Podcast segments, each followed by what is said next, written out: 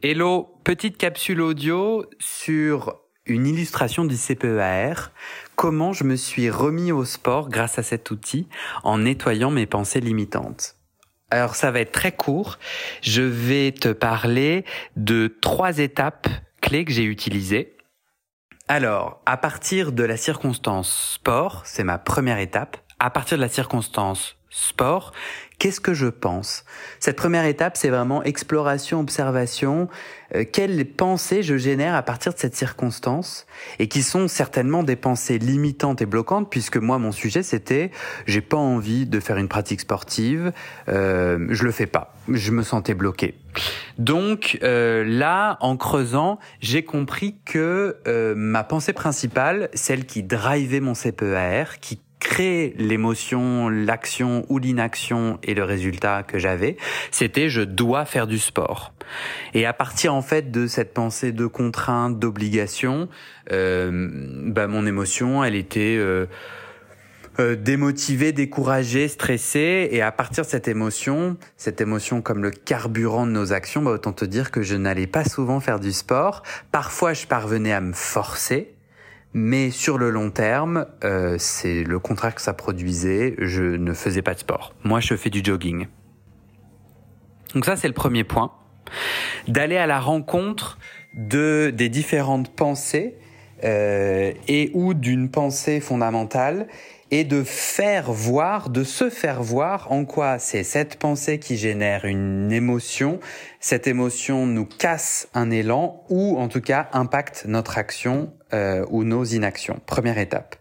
Deuxième étape, du coup, moi j'adore remettre la joie euh, poser la question de la joie euh, pour changer mon résultat. Et donc je me dis, ok, comment je remets de la joie dans ma pratique du jogging? Et donc, en fait, concrètement, ce que je suis en train de dire, c'est quelle pensée authentique va pouvoir me faire sentir l'émotion de la joie? Je dois me dire quoi pour générer de la joie qui va me créer un élan autour du jogging et avoir comme résultat que ben, du coup, je fais du sport et je kiffe ça. Et euh, donc là, en fait, euh, j'ai eu principalement une pensée qui était je en faisant du jogging, je prends soin de moi, je m'aime et j'en profite, je m'amuse.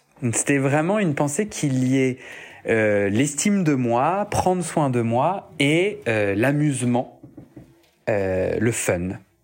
Et du coup, ça c'était la deuxième étape. Quelle autre pensée authentique Très important qu'elle soit qu'elle soit authentique.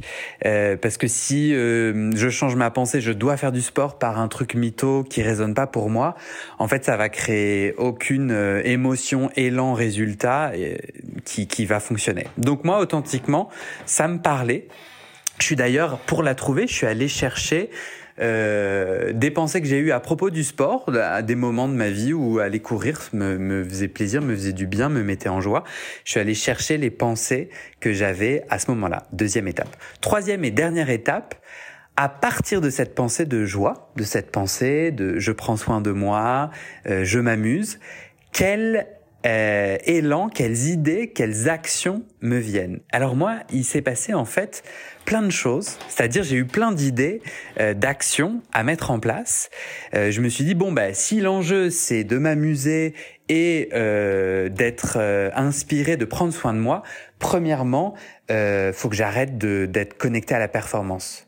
Euh, j'avais ma montre, mon téléphone qui suivait exactement combien de kilomètres je courais, etc. En fait, je me rendais compte que je me forçais à courir beaucoup plus vite que mon bon rythme, que le rythme pour prendre soin de moi ou pour m'amuser. J'étais dans un rythme de, un rythme de performance euh, et que euh, bah, quand j'étais fatigué, j'accélérais.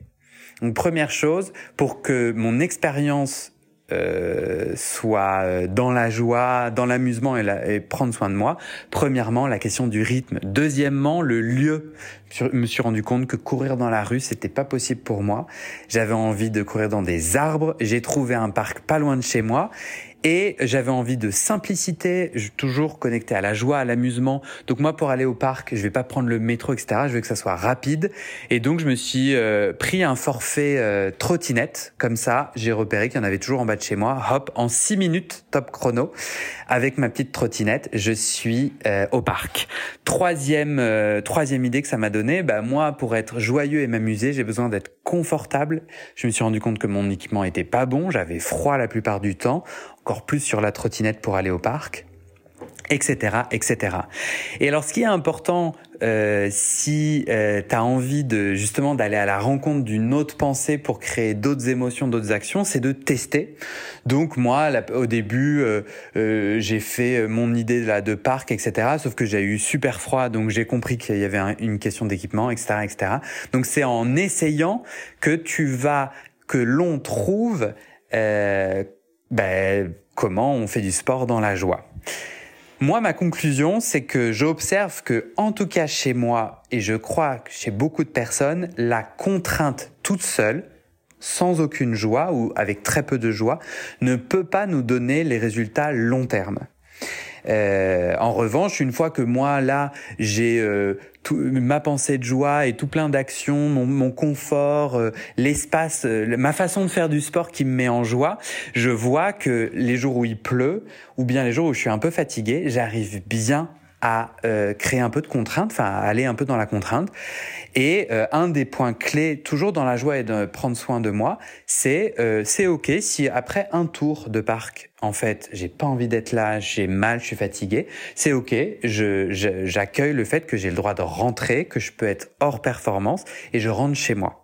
Et ça, ça a vraiment débloqué beaucoup de choses parce que ça m'arrive une fois sur euh, cinq, par exemple, que je fasse juste un tour et que je me dise non, aujourd'hui c'est pas c'est pas bon.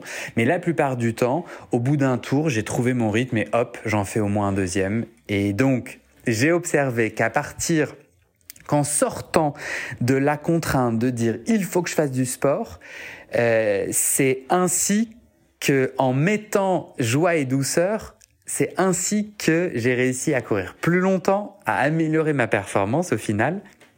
Même si je ne la traque plus, je vois bien que je fais plus de tours qu'avant et que je vais même plus vite. C'est ça qui est intéressant. Et c'est euh, l'autre élément super intéressant, c'est que la pensée limitante, celle qui nous dit tu dois faire du sport, qui est qui qui qui, qui met son habit, euh, son plus bel habit pour nous dire non mais je dis ça pour te faire plaisir, pour te faire du bien, pour prendre soin de toi, tu dois faire du sport.